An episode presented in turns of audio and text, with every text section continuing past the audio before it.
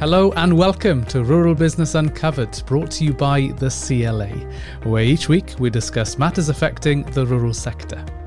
The Country Land and Business Association are the only organisation dedicated to protecting and defending the rights of landowners and rural businesses. When you're ready to pop the question, the last thing you want to do is second guess the ring. At Bluenile.com, you can design a one of a kind ring with the ease and convenience of shopping online. Choose your diamond and setting. When you find the one, you'll get it delivered right to your door. Go to Bluenile.com and use promo code LISTEN to get $50 off your purchase of $500 or more. That's code LISTEN at Bluenile.com for $50 off your purchase. Bluenile.com code LISTEN.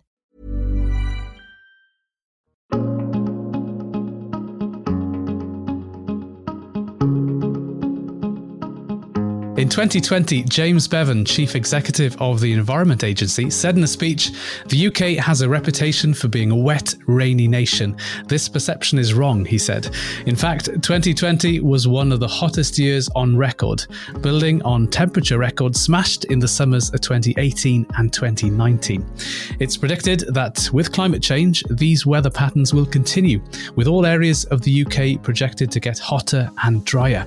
Combined with an estimated population population increase of 6 million people in England and Wales by 2043, this will place a huge and increasing pressure on our water environment. Many areas of England will be facing significant water shortages by 2050. If no action is taken between 2025 and 2050, around 3,435 million extra litres of water per day will be needed for public water supply to address future water pressures. The way we currently manage our water resources will no longer be sustainable. So we need a new, more holistic approach to water management to increase resilience across England and Wales to drought and dry weather. This will require collaboration across all water using sectors, as well as individual efforts to reduce water consumption and increase efficiency. Here to discuss all of this, we're joined by Nancy Smith and Alice Ritchie. Nancy Smith is the Communications and Engagement Executive at Water Resources East, an organisation established to find ways of collaborating across sectors and find innovative solutions to potential water shortages in the east of England. Nancy is also the host of her own podcast called What is Water? We're going to hear from her about the current state of the water environment, those competing pressures, and then how Water Resources East is redefining what collaboration in the water environment looks like. Alice Ritchie is the climate change and water lead for the CLA and will shortly be publishing a CLA water strategy, a vision for the water environment to 2030. Alice will be discussing today how important water is for food production, but also how farmers and landowners can take individual action to adapt to the impacts of climate change and reduce their reliance on water, helping to support the environment. Well, welcome, Nancy and Alice. It's great to have you both um, on the podcast. N- Nancy, if I can come to you first, perhaps you can tell our listeners a little bit more about your background and your interests in, in protecting and preserving water. Uh, yeah, absolutely. So I my journey into water started uh, when I was doing my undergraduate degree, and I was looking at people's right to water um, in Latin America and natural resources in general. Then I, I went to work abroad for a bit, and I and saw how the politics and the culture and the social aspects that we might not often think about um, affect people's access to water. So the first thing I did when I got back to the UK was just Googled Water Masters UK, and um, luckily there were quite a few out there. So I did a master's degree in water security and international development, and as part of that, I worked abroad again. And when I came back, I uh, got a job at Anglian Water, which is one of the public water supply companies. Um, I started as an intern and started working more and more on Water Resources East. And three years later, uh, here I am. Well, it's brilliant you've managed to, to find uh, a place of work which is clearly uh, along the lines of your interests and, and building upon all the academic uh, work that you've done. And, and, Alice, I know you've got an academic background having studied uh, water and the environment over many years. Uh, t- tell our listeners a bit more about your interest around the subject and, and the type of work you do for the CLA. Yeah, of course. I think I came into the water space really through climate change, which is the, the thing that I'm the most passionate about. Um, but yeah, my background was in New Zealand working on climate change and agriculture policy there, and then really got involved with water when I started with the CLA. And I think for me, the main element of it was that farmers and landowners are really at the front line of the impacts of climate change. And the area where we're really seeing those impacts of climate change is in the water environment. It's, you know, too much water or not enough water, it's flood and drought, it's, you know, changing pressures on water quality and things like that. And I just feel like, yeah, climate change is putting such extreme pressures on our water environment that that's how I became really interested in it. I thought if we can find a way to increase our resilience from a water perspective, we'll really be increasing our resilience to climate change more broadly. Uh, and you're right to refer to the extremes. You know, we're recording this podcast uh, in in the mid uh, middle of April, where where I am now in, in West Wales. We're, we're, desperate for rain. It's been dry for, for several weeks, and we, are desperate for need for water to get some grass growing here. Uh, but a few months ago, we had uh, severe flooding as well. So very much um, a, a, a, story and a picture that can be um, described for, for many parts of, of the countries, those extremes. Uh, Nancy, you know, we heard there about agriculture being uh, being a big user uh, of water and, and obviously water having a big bearing on productivity as well. Mm-hmm. You know, what are the other main sectors in the UK that use water? Who, who are the main consumers? So um, we obviously have public water supply, so just water for me and you to drink every day. Um, there's also energy sector and the food and beverage and manufacturing sectors as well as agriculture. But um, I, I, think it's too broad to, to put labels on. So this is the UK and this is how much water this sector and this sector and this sector uses because you have to take into account the regional variations and the contexts. Um, and then also thinking about the fact that there's different types of water as well. So taking it down to England, it is pretty unique in the sense that public water supply takes a leading role in blue water use. So that's irrigated water from bodies such as rivers or reservoirs or groundwater aquifers and lakes, etc. Um, and then next, the next prominent use is agriculture. And then taking it even more specifically, we can look at Eastern England, which is the area that Water Resources East operates in. So in a in a dry year, which who knows if if 2021 is going to be one of them or not by this point, but um, in a in a dry year, up to 85% of blue water is used for public water supply. And in agriculture, while rain-fed crop production, which I'm sure all of your listeners know about, there's no need for me to explain that in too, too much detail. Um, spray irrigation, so blue water use, can use as much as 8% of the total of what's available at the time in a dry year, followed by the energy sector, and then, as I said before, food and drink manufacturing. So it's kind of like a, a really rich tapestry of usage, but public water supply always comes up on top, and it has done for a while. And, and, it's interesting to hear there you describe the different types of water, um, blue water. There's also green water. Perhaps you can explain to our listeners a bit more about what is meant by green water. Yeah, so so green water is is basically any water that falls from the sky directly onto the land. So uh, rain-fed crop production in eastern England is is quite considerable, um, but we also get this thing similar to to Wales where we have a period of a lot of water and then if we're unlucky, we'll have a long period where there isn't any water. So being able to capture that water in times of plenty and use it in times of deficit is really important. Um, because it's, I think, yeah, people need to, and you've got grey water as well, which is it's another thing. So what you're just saying we need more water. It's like yeah i agree with you but what kind of water do we need? Or we need to manage water better. It's like i agree with you but what kind of water do we need to manage better? Um, which I think can, you know water can be generalized that way sometimes. Yeah, Alice, what, what's your view on that in terms of the different different uses of, of the different types of water? If you're using green water, then presumably that's that's a good way of, of growing grass, growing crops, and, and rearing livestock compared to to the use of blue water if you're trying to limit that use potentially. Yeah, I think it's really important that we do realise in the UK, farmers and land managers mainly rely on rainwater uh, on rainfall um, for most of their farm businesses. And out of all of the uh, the total amount of water that's taken out of our rivers and then used for other purposes, only 1% of that actually goes towards um, agricultural purposes. So, what we're working with here is largely um, green water. I always, I always say them wrong, but I think green water is the right one. Largely rainfall, a really efficient way to use water. And, you know, it would have been falling on those crops or falling on that pasture either way. So, you can't really consider it wasted it's it's the blue water. It's where we're taking it um, out of the environment and putting it on crops, sort of artificially through irrigation systems or whatever it might be. That's the area where we need to be making sure we're being as efficient as possible to reduce our wider impact on the environment as much as possible. And again, that's where all the sectors have to come together, which I'm hoping we can um, chat with further about today, Nancy, because that's how groups like Water Resources East come into it.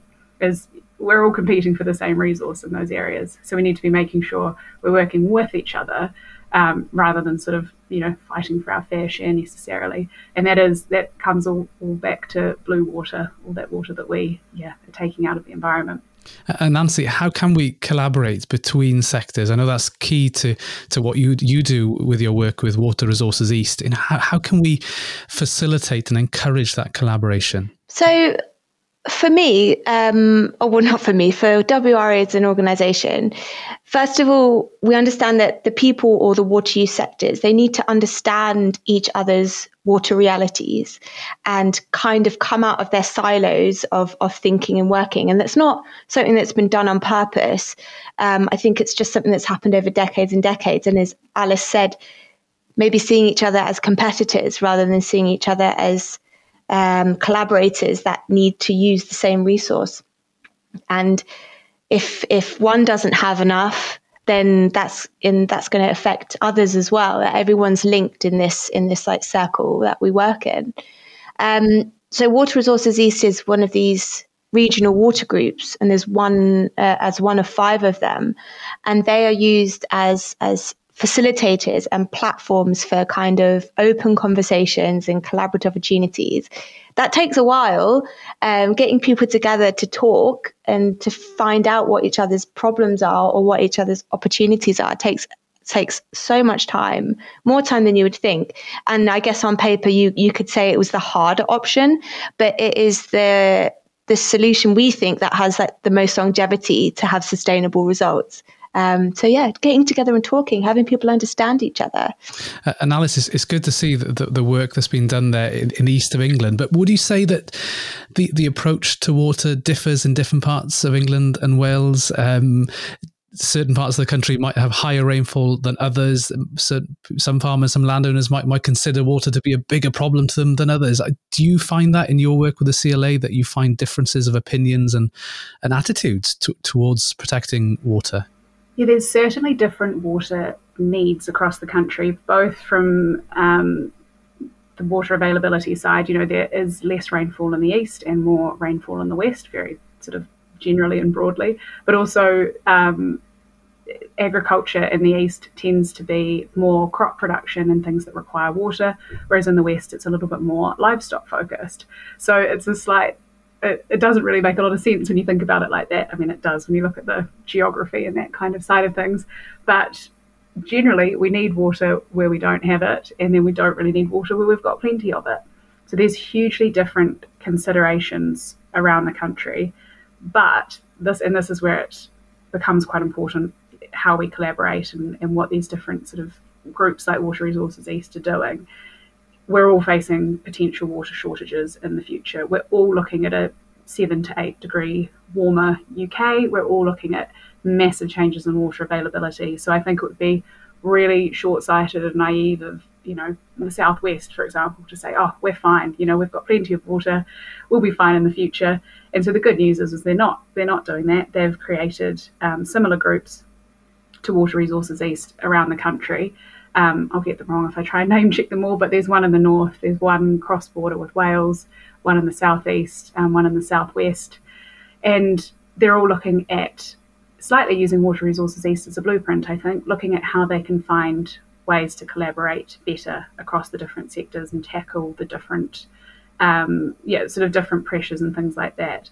The difference might be that they look um, more at flood as well and how they can think about that excess water they get in the winter and how to reuse it.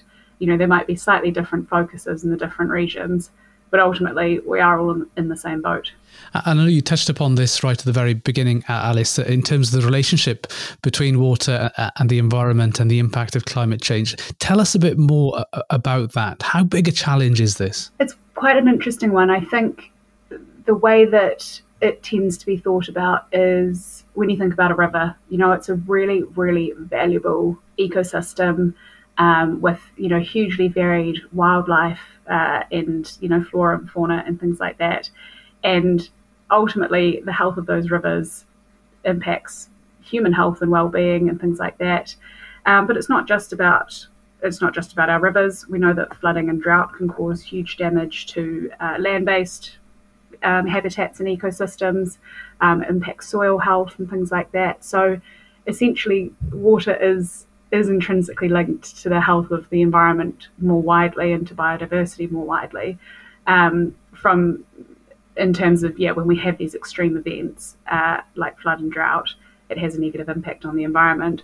But also, the healthier our water is, the healthier the rest of the environment is. And if we're creating these uh, different habitats like wetlands and things like that, you're both improving the environment on land and improving the environment um, in the water. But I mean, one of the biggest issues we have at the moment is pollution incidents from from farming, but also from water companies um, in the form of sewage and things like that. And that kind of direct impact on um, surface rivers is becoming a real problem. Um, and again, having those impacts on the wider environment. And that's a that's a problem that really, really needs to be sorted out quite quickly if we want to make sure that the water environment is contributing to sort of a wider, healthy environment. And indeed, that's the second uh, aspect to all of this. It's in addition to water availability, is protecting water quality. And yeah. Nancy, is that something that the organisation is looking at as well? Yeah, hundred percent. So. Um, Alice talked about the five, the other, you know, how there's five regional water groups in in total, and they were formed at various times. But um, so, but Water Resources East is different from them in the fact that we're entirely independent and we're functioning as a, a not-for-profit company limited by guarantee. So that means that we're not um, water company led. So our factor on, on water quality and quantity together is very much in line with with what we seek to do. Um, we agree that they're. Int- this is why I love working with Alice. She's been on our my podcast as well, and I always find myself just nodding and agreeing and saying, "Yeah, yeah, you're totally right. You're totally right." Um, you can't have one without the other. They are intrinsically linked, and WRE seeks to look at water quality as well. So that comes down to the environment. Without a healthy environment, your water quality is, is gonna is just not gonna be there at all. And without a healthy environment, you can't have anything else beyond that. So just, um, yeah, please go on, go for it. I was going to say I, I love the way that Water Resources East is looking at all this stuff, and the CLA is trying to do the same thing by having that real natural capital approach, really mm-hmm. thinking about the water environment in the round and considering how how catchments play into it and how we can look at everything holistically. And I know those mm-hmm. words are so overused, but the one area that I think they really do mean something is in the water environment. We have to be thinking about where the water starts, where it ends up, you know, thinking mm-hmm. about oceans and thinking about um, upland peat areas where lots of our water comes from and things like that, and considering who is impacted all the way downstream, literally, mm-hmm. um, and how all of those people can work together to make the environment better. Mm-hmm. And that's why these groups, I think, are so important, but also why farmers and land managers and those who potentially own or manage most of that land downstream, why they're so important. And uh, yeah, exactly. So just because you're upstream of a catchment, thinking, well, well, I'm upstream, so I can not do whatever I want, but my actions it, it, might affect people down the catchment but that's not my concern but then people down the catchment are thinking well hang on a second what you're doing is affecting me so please understand my my problems and my realities and maybe we can work together to find a solution but for example with abstraction where is that having a detrimental impact on the environment and what options can we develop uh, to restore and enhance you know the environment around that and in the catchment for example.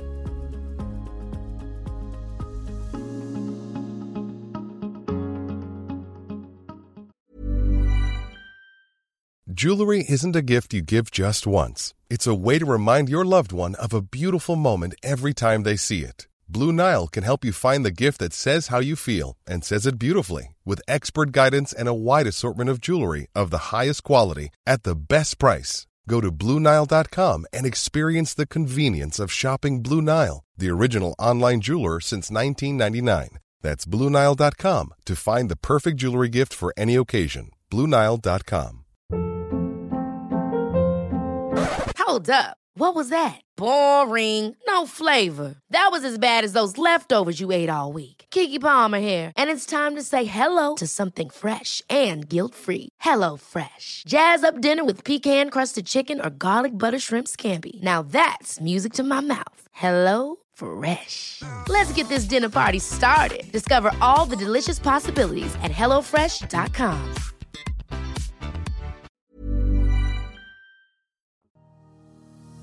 The CLA is about to publish a water strategy, a comprehensive look at the water environment and the role of farmers and landowners in protecting it. Coming off the back of a wet winter and now facing a dry summer, it's critical that we increase our resilience to flood and drought while protecting the environment.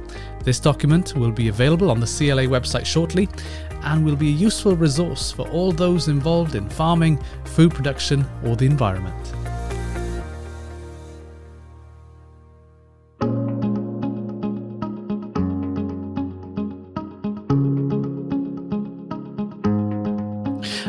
Nancy, from your experience in facilitating a lot of collaboration between sectors, have you have you found that actually different industries can learn from each other? Have, have you found potentially within the farming community, you might have farmers will share information w- within agricultural circles, but they might not necessarily engage with, with, with wider industry outside of that. But but your organisation gives those businesses and those organizations and industries a platform to share information. Have, have you found that to be a positive outcome uh, of your work? Yeah, it has been. So I think uh, the farming and the agricultural community in the past was quite used to, you know, operating within their own sphere and having a, a uh, sometimes, you know, difficult relationship with the EA and when it came to abstraction licensing and things like this. But with the abstraction reform that's happen- happening, there's such a there's kind of a shift now, and we we have 150 plus members, and it grows every day, and we've got some really forward thinking. Um, landowners and farmers that are part of that and, and is just so keen to be a part of the programs that we have going. For example, systematic conservation planning, which I can go into more detail, um, as well as the Norfolk water strategy. Um, there's, there's, there's so many innovative things going on in the region with farmers and landowners, which is great to see. And Alice, you you know more, and loads about that as well for sure. Um, so I think it was a problem in the past, but I think in in the in the main, um, farmers and landowners are starting to twig that I need to change. We need to change. We all need to change together, and it's kind of it's kind of going really quickly actually. Um, and I'm really excited to see what the CLA water strategy has to say as well in that regard. And you might um, also think this. I'm not sure, but this has been one of the you know slight blessings of lockdown and everything like that is having lots of these meetings yeah. taking place online and being able to have these big stakeholder forums and webinars and all sorts of things online, which often works a lot better for farmers who might not have the time, you know, to take out of their day to get in the car and drive an hour away and sit down for a three hour seminar or something and then get back in the car and drive back. That's a huge chunk of, you know, really valuable on the ground farm time that gets taken away. So it's been quite helpful for a lot of our members um, and others that they're able to get involved in these forums um, or listen in on talks and things like that without having to leave the farm, without having to, you know, sort of take that big chunk out of the day.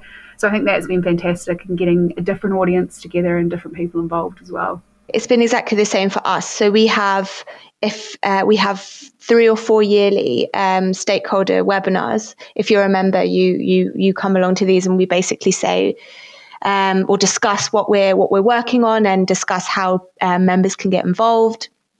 And we've been able to increase attendance by that by two, two or three times because it's on that online platform.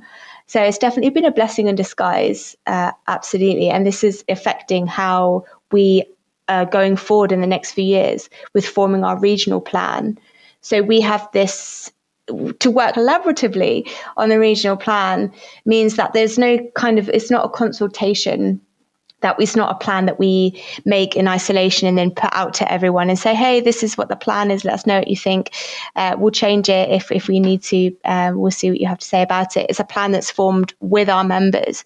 So we're going through a phase of training and planning and conferences where everyone comes together. We teach them everything. We we help them to understand the simulators that we're working with and the water realities of different sectors and and understanding the trade-offs and i think doing that on a digital platform is is going to be so beneficial obviously seeing people face to face is great and we do plan to do that it's always nice to put names to faces and actually share a conversation over a cup of tea. But yeah, I agree with Alice. It's been it's been a, a really steep learning curve, but a beneficial one. Uh, and Alice, in your work in developing the, the, CLA's vision and strategy, have you taken into account the changing regulatory landscape that surrounds water quality? Um, coming from Wales, no doubt you'll be aware of the new water quality regulations that were introduced quite controversially if you speak to some farmers and landowners. Where do you think all of that sits? Because um, some within the farming community might think that they have to abide to regulations that other industries don't necessarily, and perhaps are wrongly accused of, of pollution incidents in rivers, where there are other industries also um, at fault at, from time to time. This is a tricky area of regulation. What's your view? Mm, it is. It's a tricky area, and what I think we're seeing at the moment is regulation changing at pace and at a really um, uncertain time anyway. You know, we've got the we're going through this agricultural transition um, and shifting to a different um, payment system where clean water is considered a public good that can be paid for by the government to farmers. Um, but at the same time, we've got yeah, so in, in Wales, new environmental regulations um, that change the way land managers can use their land, and it's a sort of blanket approach that applies to most of the country, I think um, that is not the same in England as well. And it does seem a little bit unfair. It does seem like the agriculture sector gets targeted disproportionately, and maybe because the government thinks it's an easier option than to tackle water companies. But I mean, you know, there were 2,204, I think, pollution events in 2019 from water companies. Um, and that was the highest level of pollution, of environmental pollution in five years. And landowners and farmers are taking already taking a huge amount of action. We did a, uh, admittedly, quite a small survey of CLA members that showed the vast majority of them, nearly 90% of them, had taken specific action to reduce their impact on the water environment. Um, and this is not necessarily because they'd had contact with the Environment Agency or because they knew that the rules were changing. It's just, you know, good business practice. It's what it's what they do. But at the same time, we also know that that agriculture and farming is a cause of agricultural pollution. It is a leading cause of agricultural of uh, water pollution. Sorry.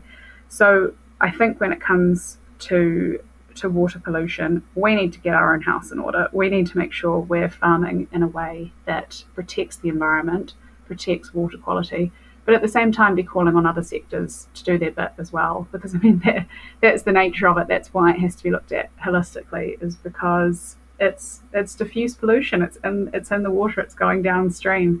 So if one person's doing the right thing but you know the neighbors aren't that is damaging the entire water environment. Everybody farmers included have to play their part. Um, but government regulation and government incentives and funding schemes and grant schemes also need to acknowledge that it's not always that easy to have a you know strong business and to be investing in these big technological solutions and things like that. So farmers need support to do it, but they are definitely doing it and going to do it. And do you think it's a, it's a big positive step to have water quality considered a public good? Because that does then open the door for public financial support to farmers for doing works and actions that have a positive impact on water quality and water availability. Yeah, I hope so, because at the moment, um, actions that farmers take to improve water quality often have very little um, business impact. So, to compare it to something like climate change, um, often the actions that you take to reduce your carbon footprint also help your bottom line. It's not quite the same when it comes to water quality because it's, it's often big investment that's needed, like slurry storage and things like that. So, acknowledging the importance of protecting the water environment through legislation like the Agriculture Act um, is yeah really really important, and we're really hoping it'll, it'll see some big grant funding for farmers to help sort of get involved in that kind of stuff. And Nancy, um, I'd like to pick up on a couple of the projects. I know you mentioned a few of them uh, along the way, but perhaps you can explain to our listeners a bit more about um, the projects you've been involved with with Water Resources East. Uh, for example, the natural capital planning through systematic conservation planning and the Norfolk Water Strategy. Tell us a bit more about those. Yeah, so so just picking up on what Alice Alice said, it's great that farmers are engaging and our members, you, you know, for example, Spain's Hall Estate, Somersham Estate, and Sandringham.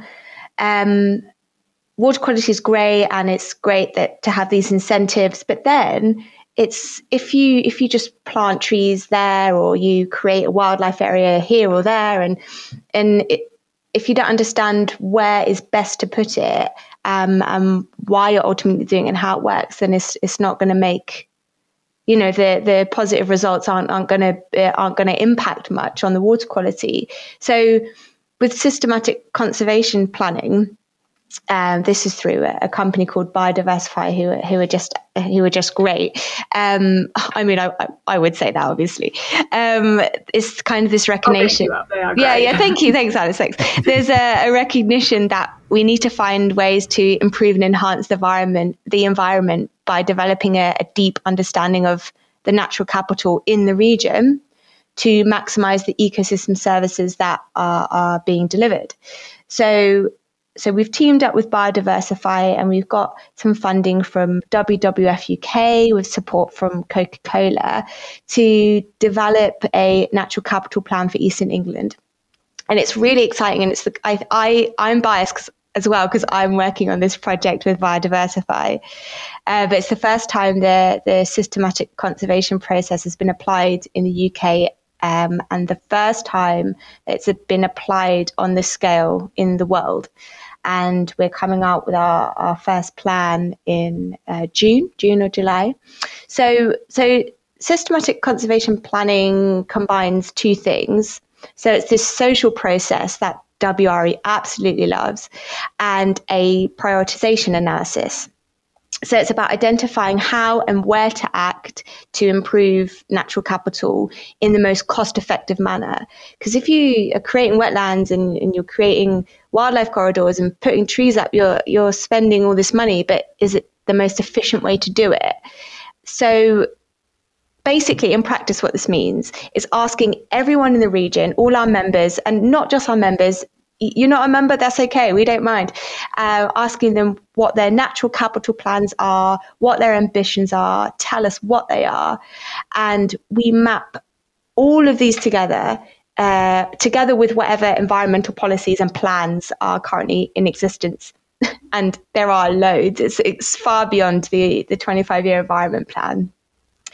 And we determine where where's best to establish, restore, or protect various aspects of natural capital. And that's never been done before. So, an individual farmer, for example, will be able to go onto this map and say, Oh, there's my farm. Brilliant. Okay, let me zoom in on my farm here. Oh, the, it says here that, that it would be really good for me to have a wetland here, or maybe I should plant some trees here. Um, and that's considering all the other projects that might be going on in that person's area. So, I, I mean, I think it's it's a great it's a great thing. It's a great uh, initiative that we're doing, and we're hoping that the results will be really favourable for everyone. What's your view, Alice? Uh, I'm sure you've been following the development uh, of that project closely in terms of your own strategy. What, what's your thoughts and feelings about what's uh, what's currently being done by WRE? Yeah, I remember going to a talk actually by Sam Sinclair from Biodiversify years ago. It feels like maybe two and a half years ago and thinking it was so cool and just so interesting. And but but wondering, you know, how, like how's it all going to work? What's it actually going to look like? And it's been so cool that WRE has just sort of taken it and run with it, because this is this is what we need. This is what farmers and landowners and all the other sectors need is having everybody around the table talking the same language and thinking about things from a natural capital perspective. So I love that it's putting all that stuff, all those words into practice. Um, and what I'm really hoping is that CLA members in that region um, can really get yeah get on board with it. And I think we've got a big role in in pushing it out to them and showing them how it works and what they can do and how they can use it. And we've got some of our really fantastic members um, already involved. But it's it's a cool project that I really hope we can learn a lot from um, for other regions in the UK as well, and for other industries. You know, not it doesn't have to just be water necessarily, but viewing land with that real natural natural capital focus is 100% the way we need to be going in the future. And Nancy, what's the role of technology in, in all of this in terms of managing water availability and quality? Are there examples of either innovative projects or innovative pieces of technology that are being used, possibly in other countries, other countries uh, who are facing water pressures, um, possibly even extremes of water stress is far worse than what we're currently experiencing. Are, are there things that we can learn from other countries? Um, 100%. So, this is why WRE was set up in the first place to learn from international best practice and to see how a integrated water resource management approach could be taken and applied to the UK. And I, I spend at, at, least the first hour of my day just reading articles about things that are happening all over the world. Oh, that's really cool. This is great. Oh my gosh, maybe um, wasting wasting time. I'm not sure, but you know, knowledge is everything, right? Um, but in I'm always so surprised at how much cool stuff is actually going on in the UK now and Eastern England, and it's like every day there's something new. So there's a, a hydroponic greenhouse project going on in, in Norfolk and Suffolk at the moment uh, called Low Carbon Farming. And a world first, uh, two locations, 70 acres of greenhouses. Like these are massive greenhouses. Like I think they're the size of the O2 or something. And they, they're looking to produce 12% of the UK's tomatoes and reduce the carbon footprint of growing such products in the UK by 75% and it's all kind of working in a closed loop system as well. So there's like uh, water recirculation, and it uses ten times less water, and it makes it more productive. And uh, I, I, I encourage everyone who's listening to just to go and check it out. Low carbon farming. It's really, really, really cool, and it's uh, always the example I use when people are like, well, well, yeah. I mean, so what's going on in the UK then? What's going on in East England? Like, as if, as if nothing, as if nothing good ever happens here. It's like, wow, look at this, you know. Alice, from your point of view, I'm sure you've got extensive experience of other global examples of best practice. What, what things have you seen over the years that uh, have really caught your interest and inspiration? Uh, I think the thing that I'm most interested in at the moment is arguably the opposite of cool high tech stuff. Um, but this move towards kind of regenerative agriculture and agroecology and a big focus on soil health is seeing a really big change for many farmers in uh, how they manage their water, um, both from a water availability and also a water quality perspective, but equally how they increase their resilience to flood and drought. Because essentially, if you're managing your land in a way that's constantly improving soil health um, and increasing soil organic matter, it, you're improving the soil structure and it's allowing the soil to um, hold water, act like a giant sponge essentially, so that you're far more resilient to drought um, because that water sort of stays stored in there for, for times when it's needed, but equally more resilient to flood because it's yeah acting like a sponge, taking all that excess water and stopping it just sitting on top of the land. Um, so different practices like using cover crops, um, min-till, no-till, good grazing management, those kind of things. Um, using nature-based solutions like tree planting and wetland restoration and creating sort of riverside habitats and riparian planting and all those yeah, really nature-focused solutions. That's what I think is the most exciting thing at the moment because they're having such a massive difference. And yeah, reducing how much water farmers and landowners need because it's all already there in the soil and you're not having to abstract it from rivers. Um, and equally, as the water kind of filters through the really healthy soil, the pollutants get filtered out. So what ends up back in the rivers is also is improving um, water quality. So it's kind of yeah. I always think it's the opposite of cool, exciting tech, but I think it is equally exciting, um, and we're seeing it all around the world. There's big projects going on in Australia and um, the US and New Zealand in particular, but it's definitely coming up the radar in the UK, and plenty of um, CLA members I've been speaking to recently in both England and Wales are starting to look at yeah how they can use these types of techniques.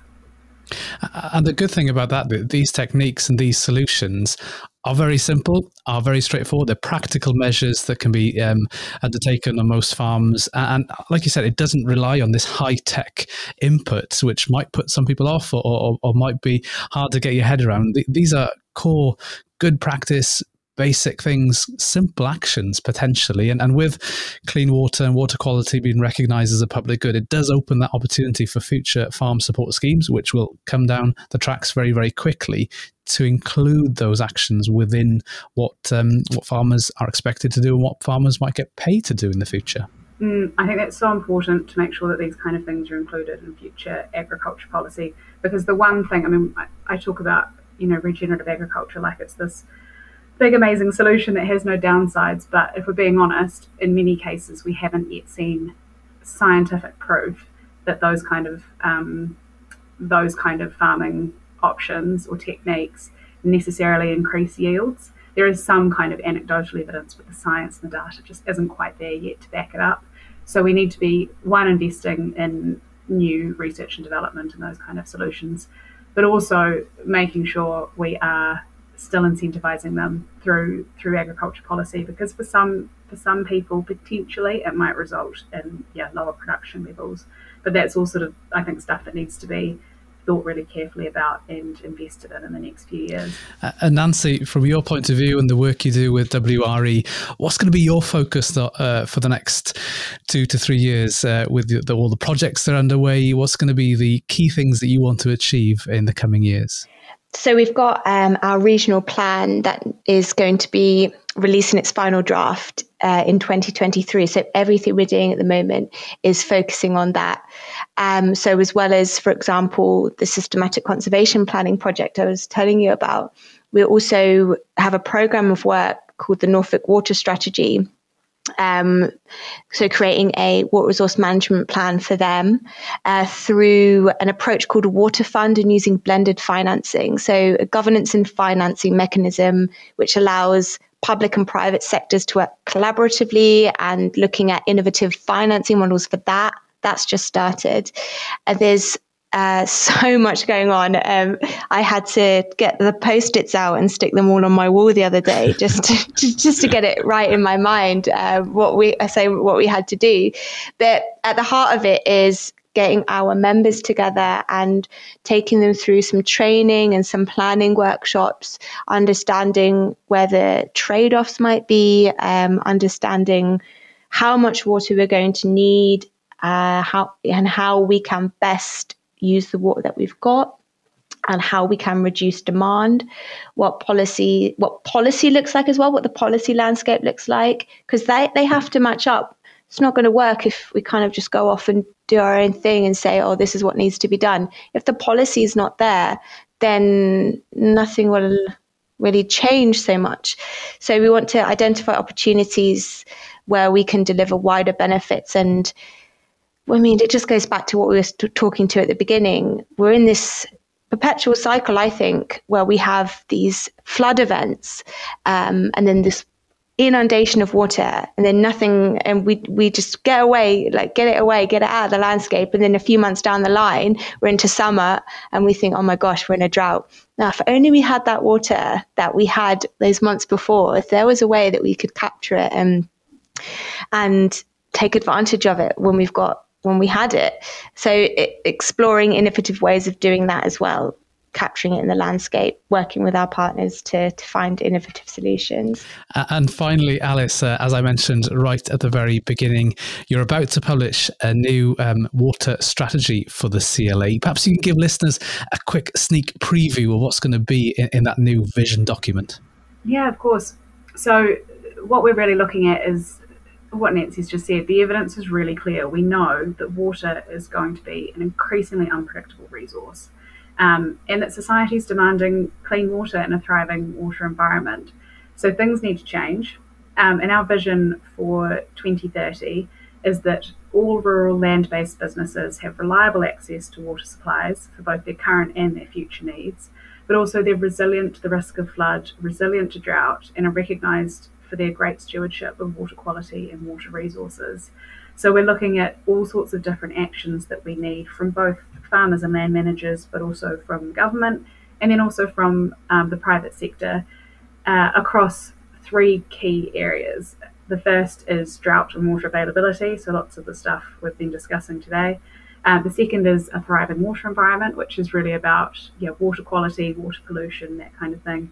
And um, the third is all about flooding and land drainage and, inc- and, increasing resilience to flood, which is probably still at the top of a lot of people's minds after the winter that we've had.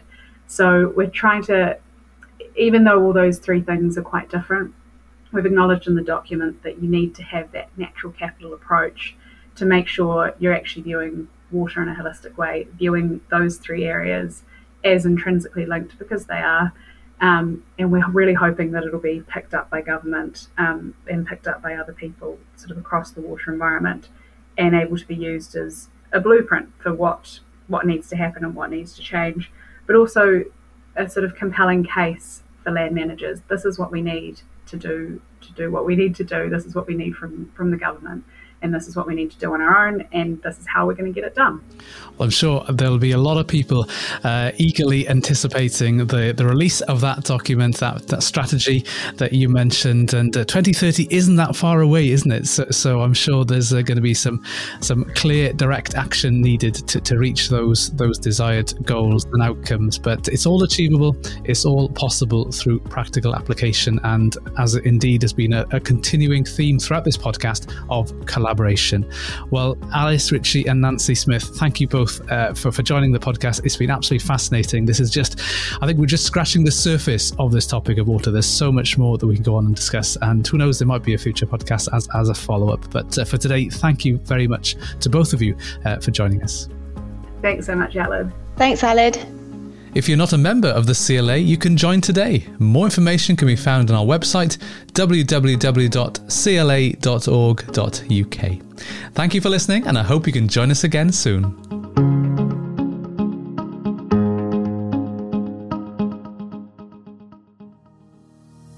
You've been listening to the Rural Business Uncovered podcast, the CLA's weekly podcast released every Friday.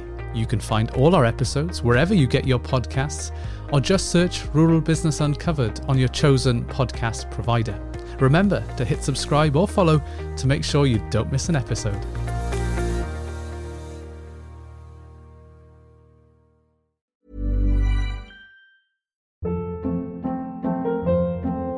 Hold up. What was that? Boring. No flavor. That was as bad as those leftovers you ate all week. Keke Palmer here, and it's time to say hello to something fresh and guilt-free. Hello Fresh. Jazz up dinner with pecan-crusted chicken or garlic butter shrimp scampi. Now that's music to my mouth. Hello Fresh. Let's get this dinner party started. Discover all the delicious possibilities at hellofresh.com.